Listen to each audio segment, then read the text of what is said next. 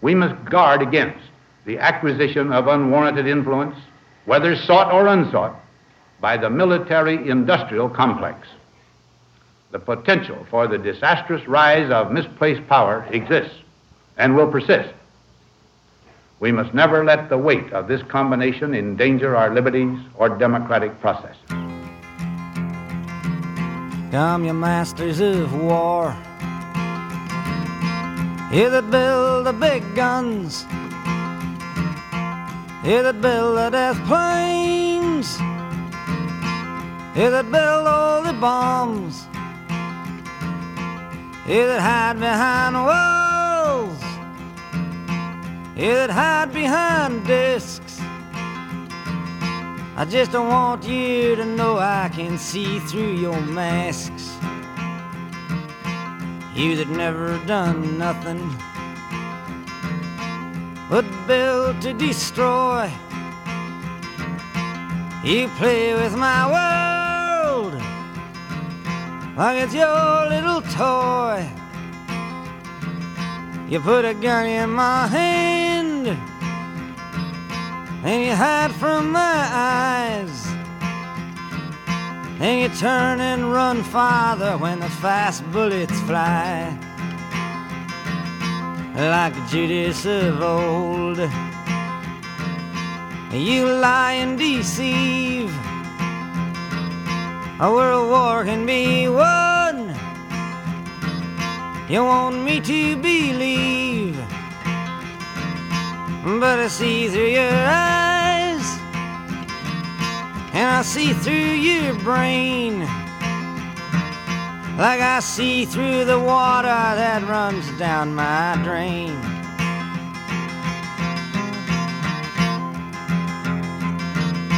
You fasten all the triggers for the others to fire. And then you sit back and watch when the death count gets higher. You hide in your mansion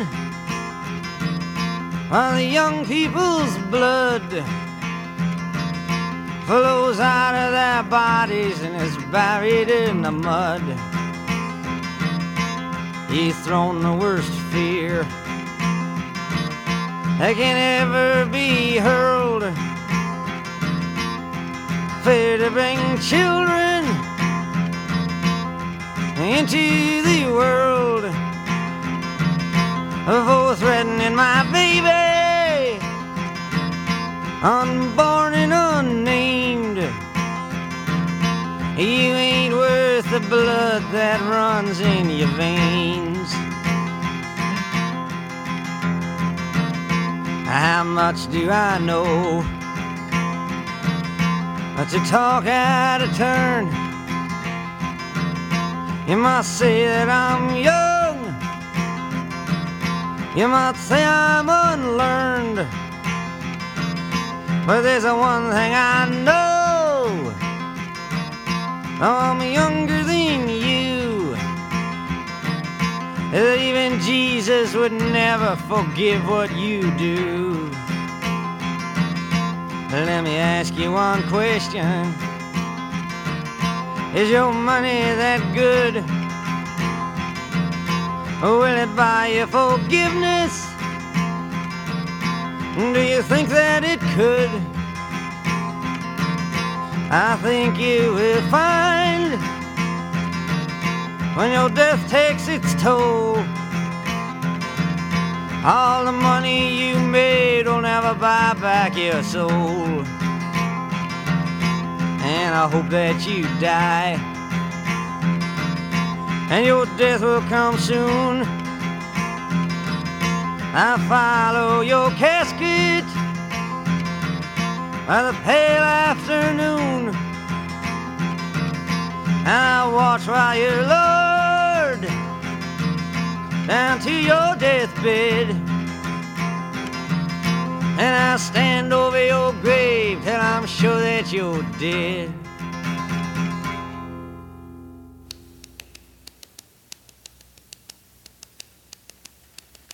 Come and take my eldest son, show him how to shoot a gun. Wipe his eyes if he starts to cry when the bullets fly. Give him a rifle, take his hoe, show him a field where he can go to lay his body down and die without asking why. Soldiers who want to be heroes number practically zero, but there are millions who want to be civilians. Over in England, down in Spain, off in Korea's driving rain, men have died this century to keep the people free. Bigger cannons by the scores, being built for future wars, now fill every armory on both sides of the sea. Soldiers who want to be heroes number practically zero, but there are millions who want to be civilians. God, if men could only see the lesson taught by history that all the Germanys and the Guams can't be bought by bigger bombs.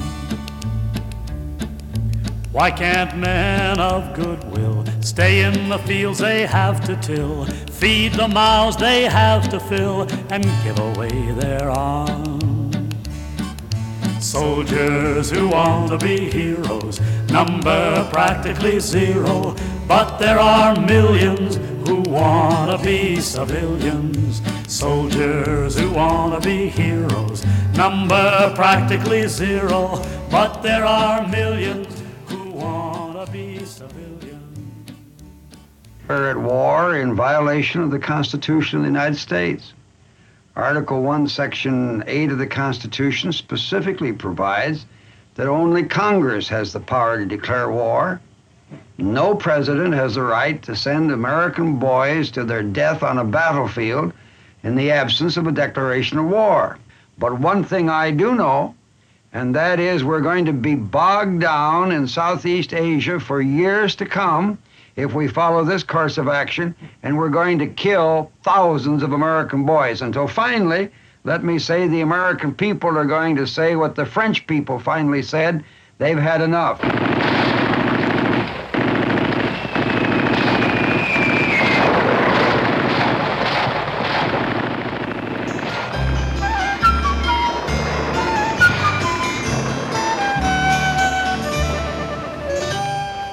There's a war in Iraq, la la la la la la. There's a war in Cyprus too.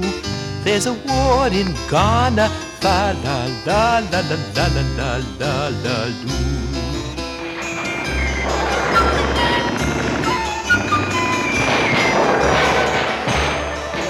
They are rioting in Panama, fa la la la la. They are bombing in Aden too.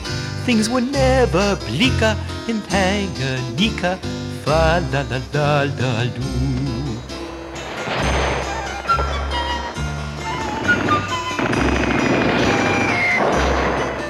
They are hanging people in Cuba. I die diddle die dum dell. They are hanging people in South Africa as well. There's disorder on the border of Thailand, Fala. And there's more in the Congo too, Zulu. Things were never less chittier, more inferior in the interior of Algeria, fa la la la la loo.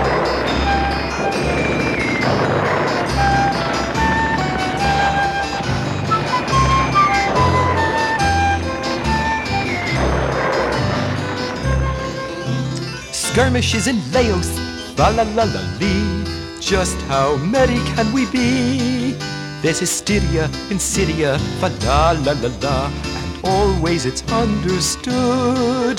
There's a hydrogen bomb, fa la la la la la la. That can end this song for good.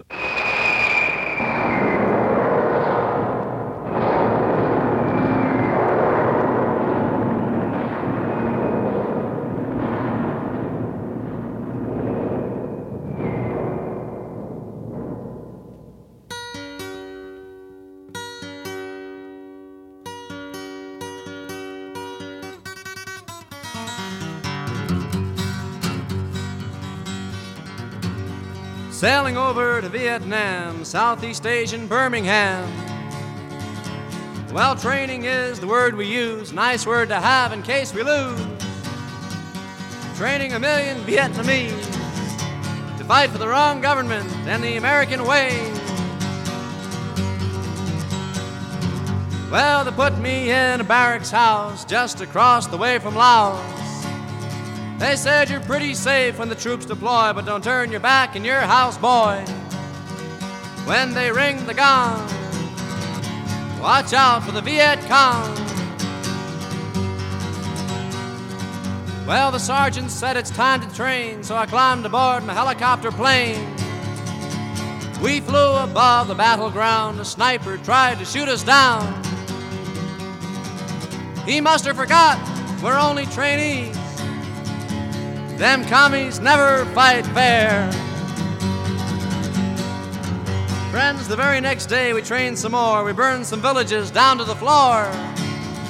Yes, we burned out the jungles far and wide, made sure those red apes had no place left to hide.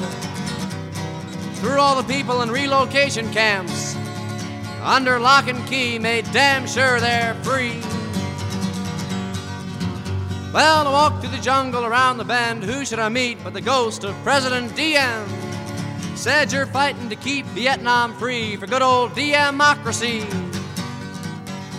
That means rule by one family and 15,000 American troops, give or take a few thousand American troops. He said I was a fine old Christian man ruling this backward Buddhist land. Well, it ain't much, but what the heck, it sure beats hell at a Chiang Kai shek. I'm the power elite, me and the Seventh Fleet. He said, Meet my sister, Madam Nhu, the sweetheart of Dien Bien Phu.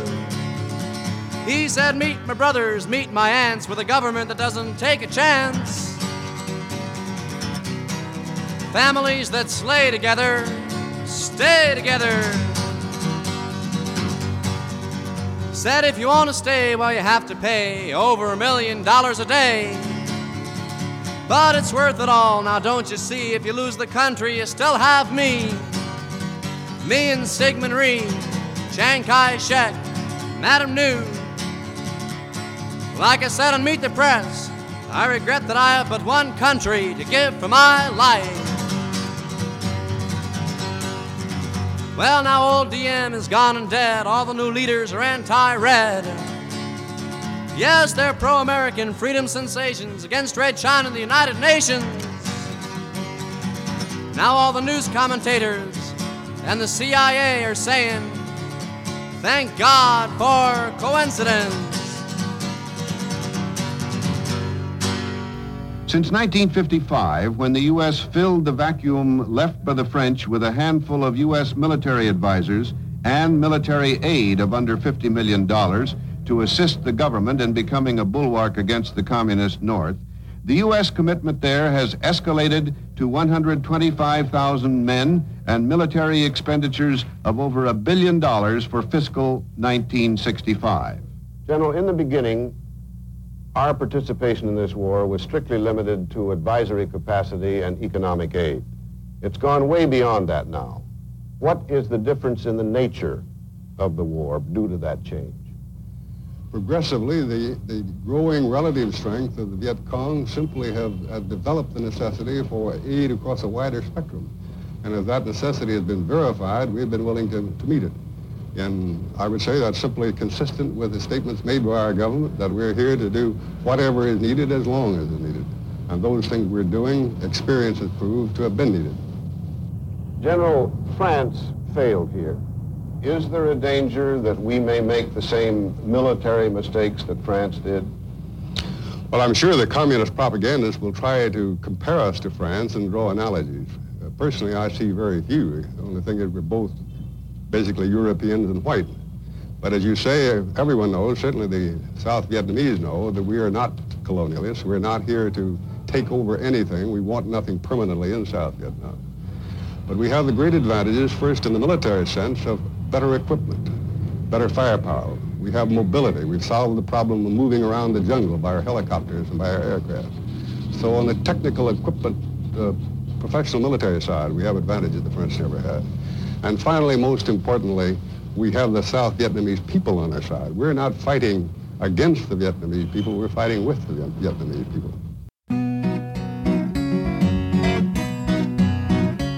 Oh, Sergeant, I'm a draftee and I've just arrived in camp. I've come to wear the uniform and join the martial tramp. And I want to do my duty, but one thing I do implore you must give me lessons, Sergeant, for I've never killed before. To do my job obediently is my only desire. To learn my weapon thoroughly and how to aim and fire. To learn to kill the enemy and then to slaughter more. I'll need instruction, Sergeant, for I've never killed before. Now there are rumors in the camp about our enemy. They say that when you see him, he looks just like you and me. But you deny it, Sergeant, and you are a man of war. So you must give me lessons, for I've never killed before. Now there are several lessons that I haven't mastered yet. I haven't got the hang of how to use the bayonet.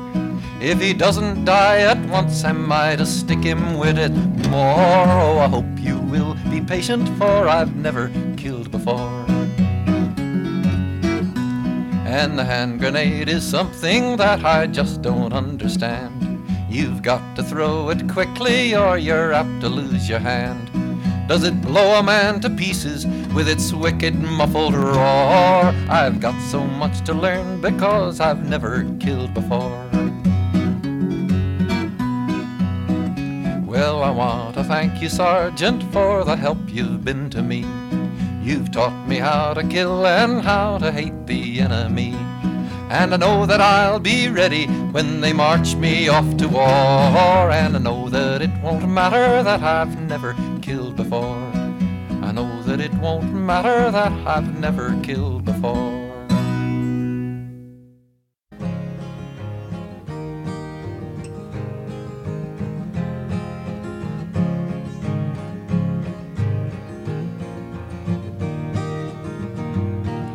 He's five foot two and he's six feet four.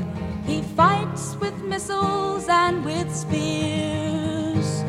He's all of 31 and he's only 17. He's been a soldier for a thousand years.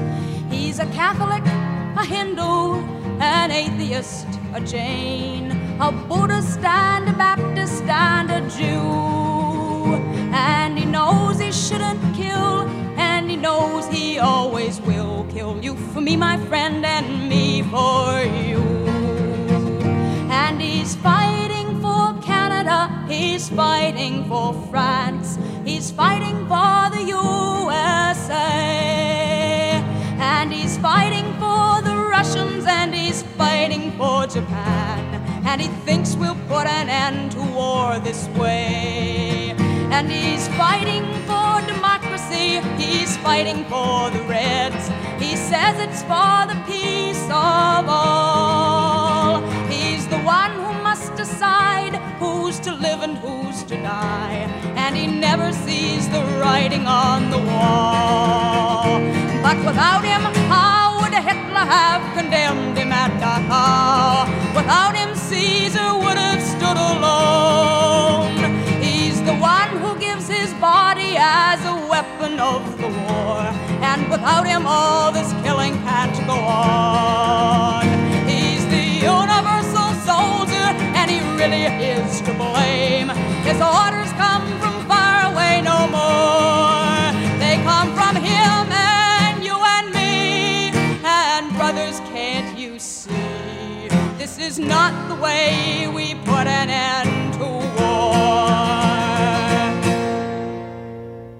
Maladministration in the unstable South Vietnamese government gives us perhaps one of our most serious problems. So says former college president Dr. Harold Taylor, who feels the American commitment is wrong.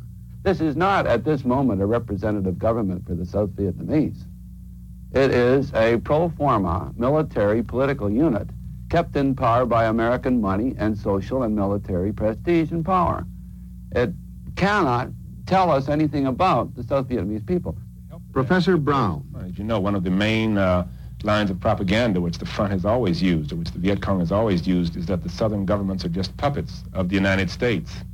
Now it seems that the most rabid anti-communists in the South also accept this reasoning. They feel that the United States controls the governments, not necessarily the day-to-day operations of the government, but uh, nevertheless that the United States is in a position to see that no government which would, for instance, ask the United States to leave and try to neutralize Vietnam or to reach a uh, modus vivendi with the Viet Cong without the Americans playing any role, that no such government could ever come to power because the Americans would see to it that it did not.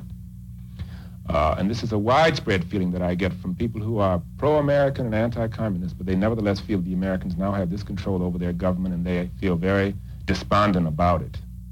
Former newspaper editor of the Saigon Post, Tran Le Tic.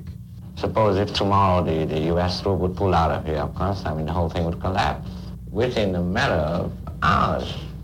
If you pull out, a matter of hours, the communists will be here, and that's the end of it.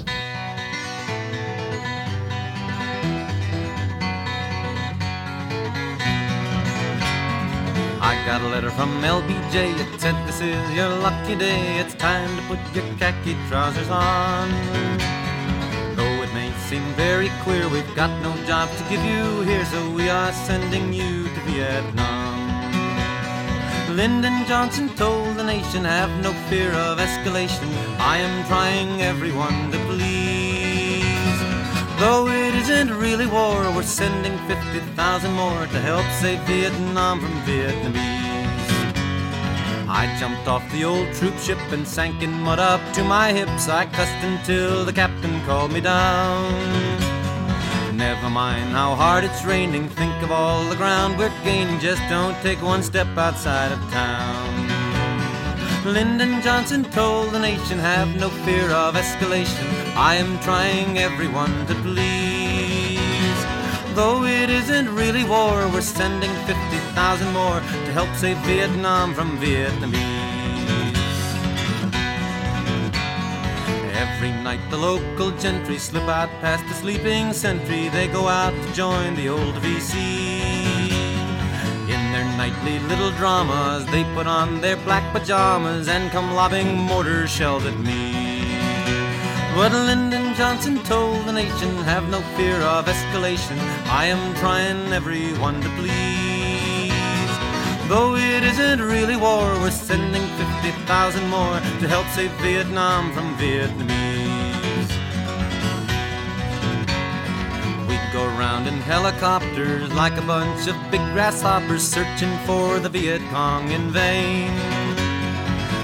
The note that they had gone, they had to get down to Saigon, their government positions to maintain.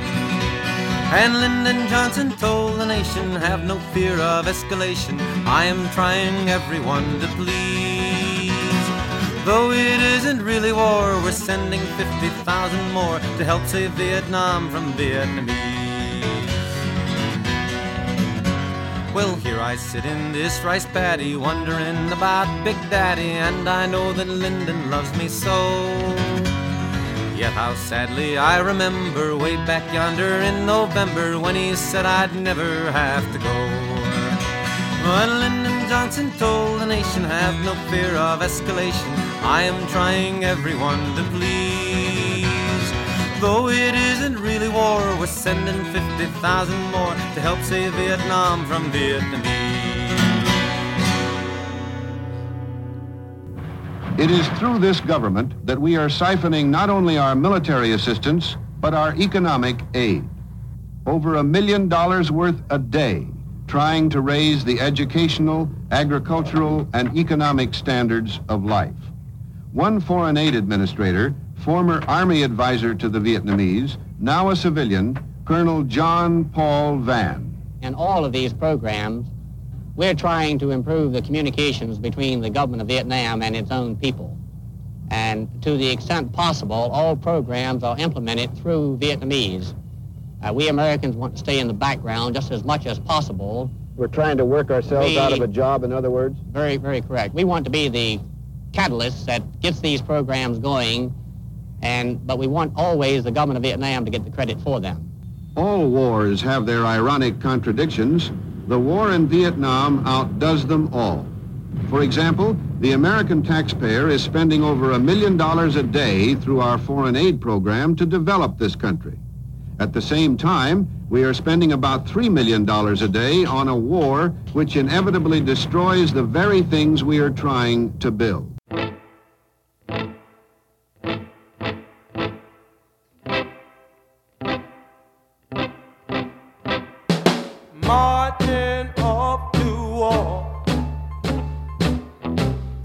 Bet I'm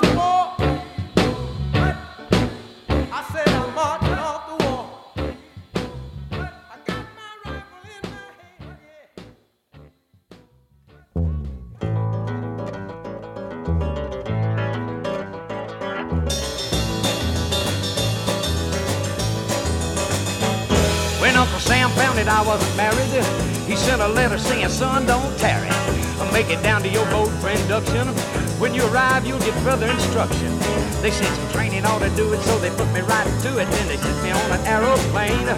My destination, Dang Nang, Vietnam. Now I'm a fighting for the USA. Oh, glory in the USA. If you don't like it cause I'm over here in Vietnam, well, you can take your complaints to my Uncle Sam. I'm just shooting my rifle like he taught me to do. I'm doing exactly what he wants me to. Cause I'm a U.S. soldier fighting for the USA. Stepping on vegetables and squashes. Ducking bullets coming at me from the trees. Jumping round, knocking holes in my knees. Bullets flying right and left. Got me scared half to death, but I know the job has gotta be done. And that's why they sent me over here to Vietnam.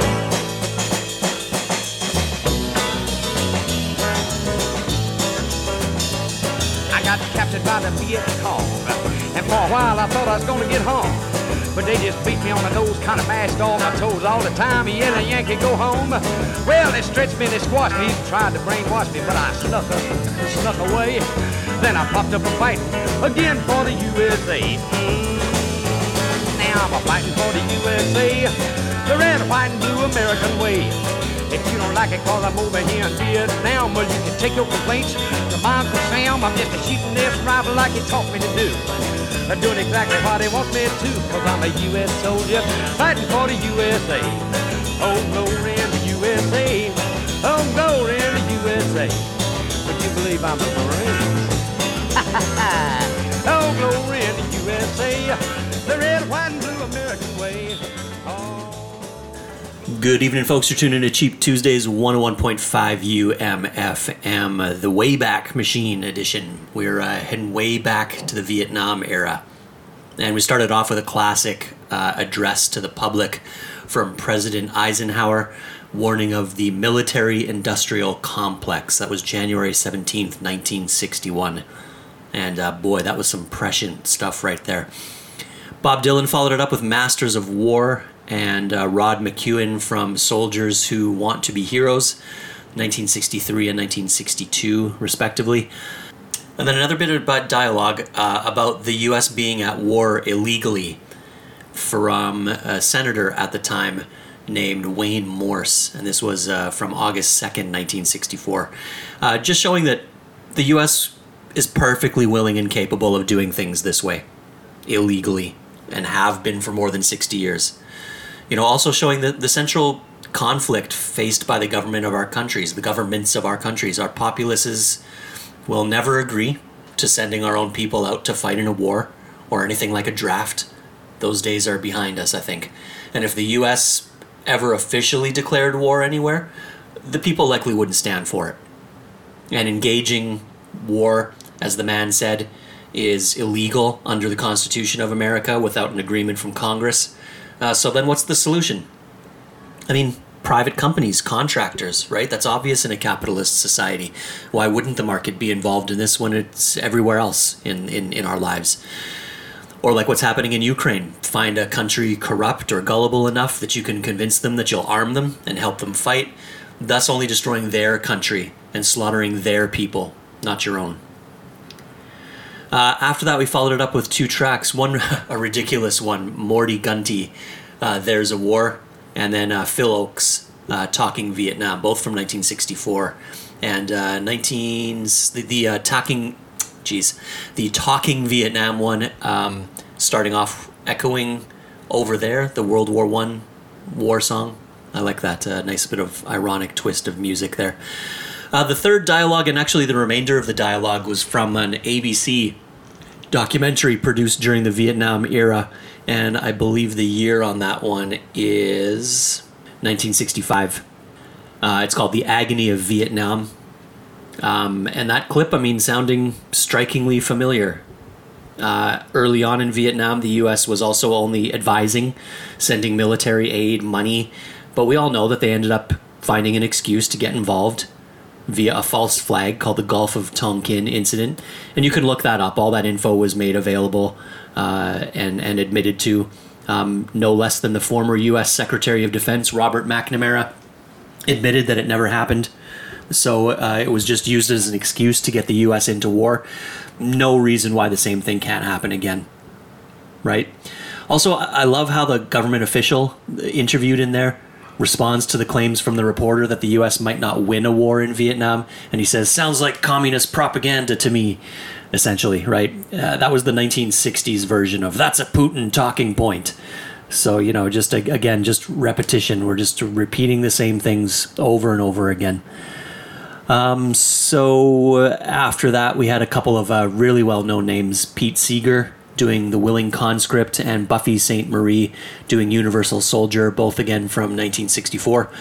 And uh, then we had another dialogue clip from that uh, same um, documentary. Now, I'm not saying that there are direct connections here, but there are a lot more than you might think. It's, it's worth thinking about the government in Ukraine and who it represents. Um, you know, there's a whole part of the country that don't feel represented by the government of the Ukraine, and they fought a civil war over it from 2014 till 2022. And I would bet a ton of people all over Ukraine right now feel the same way as the guy in the video said about Vietnam. It's not that they believe in the, that that the U.S. is running the day-to-day operations of their government, but it's the U.S. way or no way at all. You know, so Zelensky has already canceled the elections next year. So if you're against the war as a Ukrainian, you can't exercise your democratic rights and vote him out of office.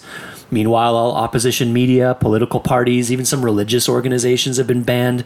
I mean, it's a mess, just like Vietnam was.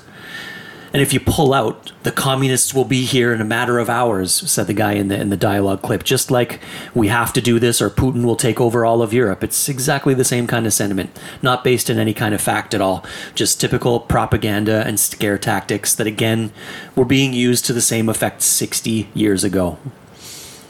Um, and then we had uh, one song, Tom P- Paxton from Lyndon Johnson Told the Nation, 1965. And uh, we heard a last dialogue clip. And uh, so in the 1960s, they were spending $3 million a day on the war in the 1960s. What do you think they're spending a day now, 60 years later? And what are they spending it on? So in Vietnam, it was three million a day to fight the war, and a million a day to fix the areas that that they helped destroy. What are those figures now, and and who's doing the rebuilding? Who gets that contract? I wonder. Do you not think that there's a chance someone who's a friend of a friend who has, or somebody who's lobbied the government in some way is getting that contract? seems likely to me given human nature, greed, corruption. You know, I've heard the name BlackRock tossed around. I don't know anything about it myself. But the point is, all of this money is being spent. Likely a lot of it is being wasted.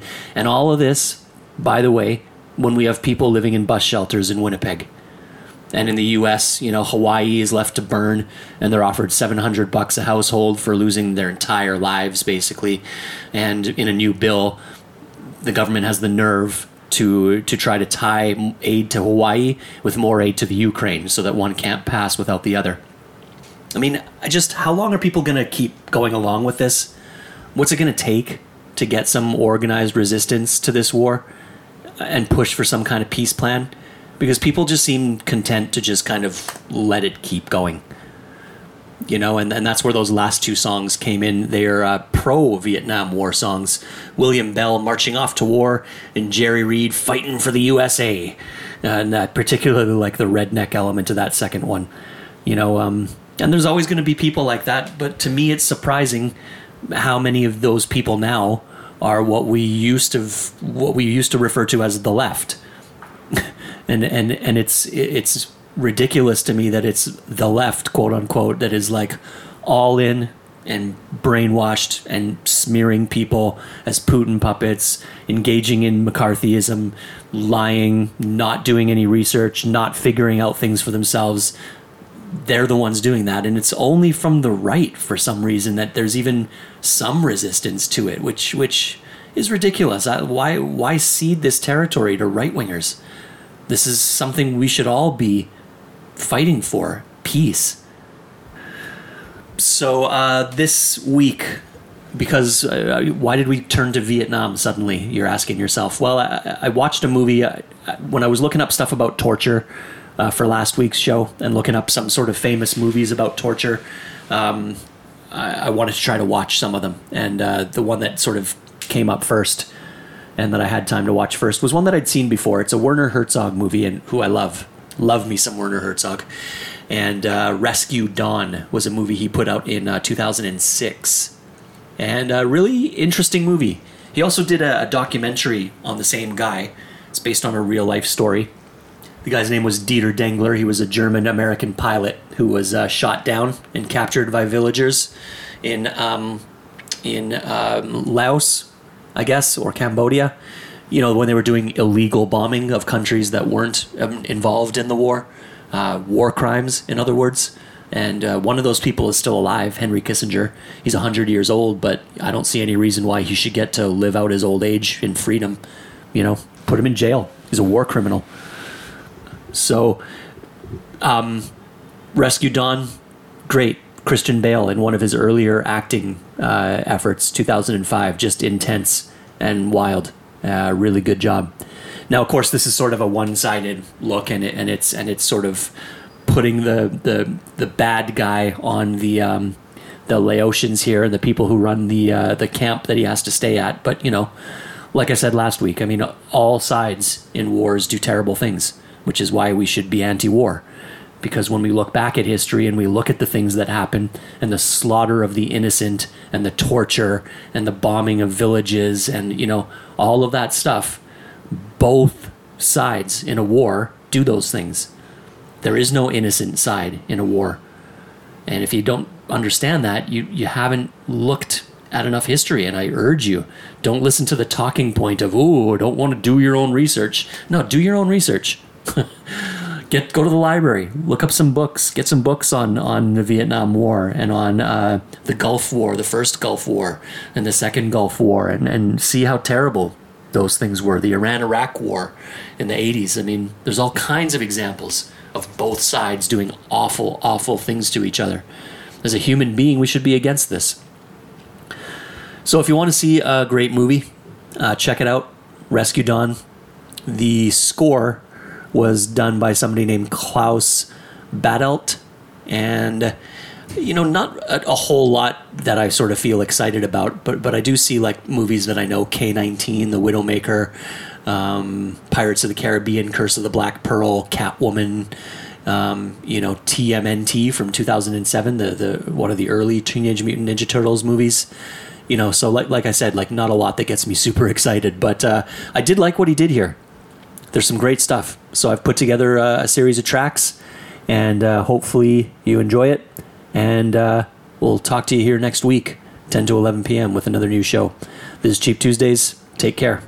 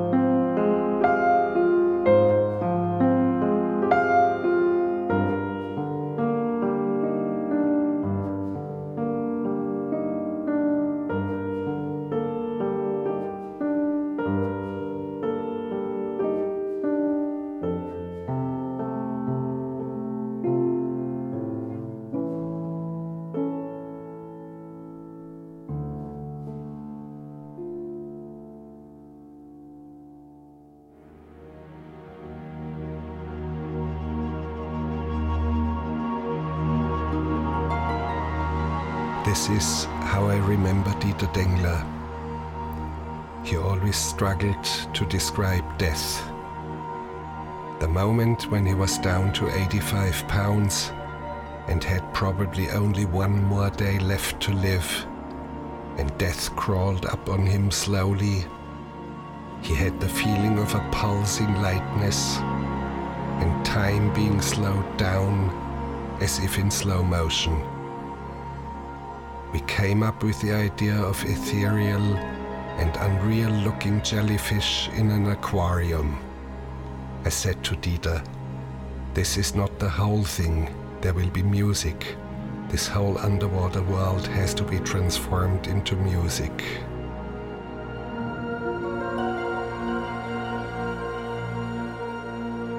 He most certainly had nightmares.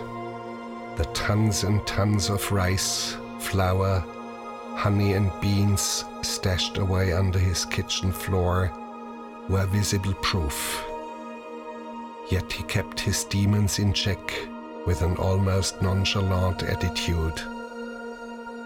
On a mountain top, he gazed across a wide landscape of mountains, valleys, and meadows, and he seemed to look right through my wife, who was in front of him. She asked him, Do you ever have any nightmares? And he said, Honey, and he looked deeper into the distance. Honey, all this stuff in Laos was just the fun part of my life. He was fascinated by a tattoo parlor. He pondered over the question whether he should have a tattoo across his chest of a huge gate opening in the sky and furious horses galloping out and the coachman whipping them madly. A vision he repeatedly had had. I said, Was it death whipping the horses? No, he almost shouted at me, It was an angel. This is how I remember him best. That was him.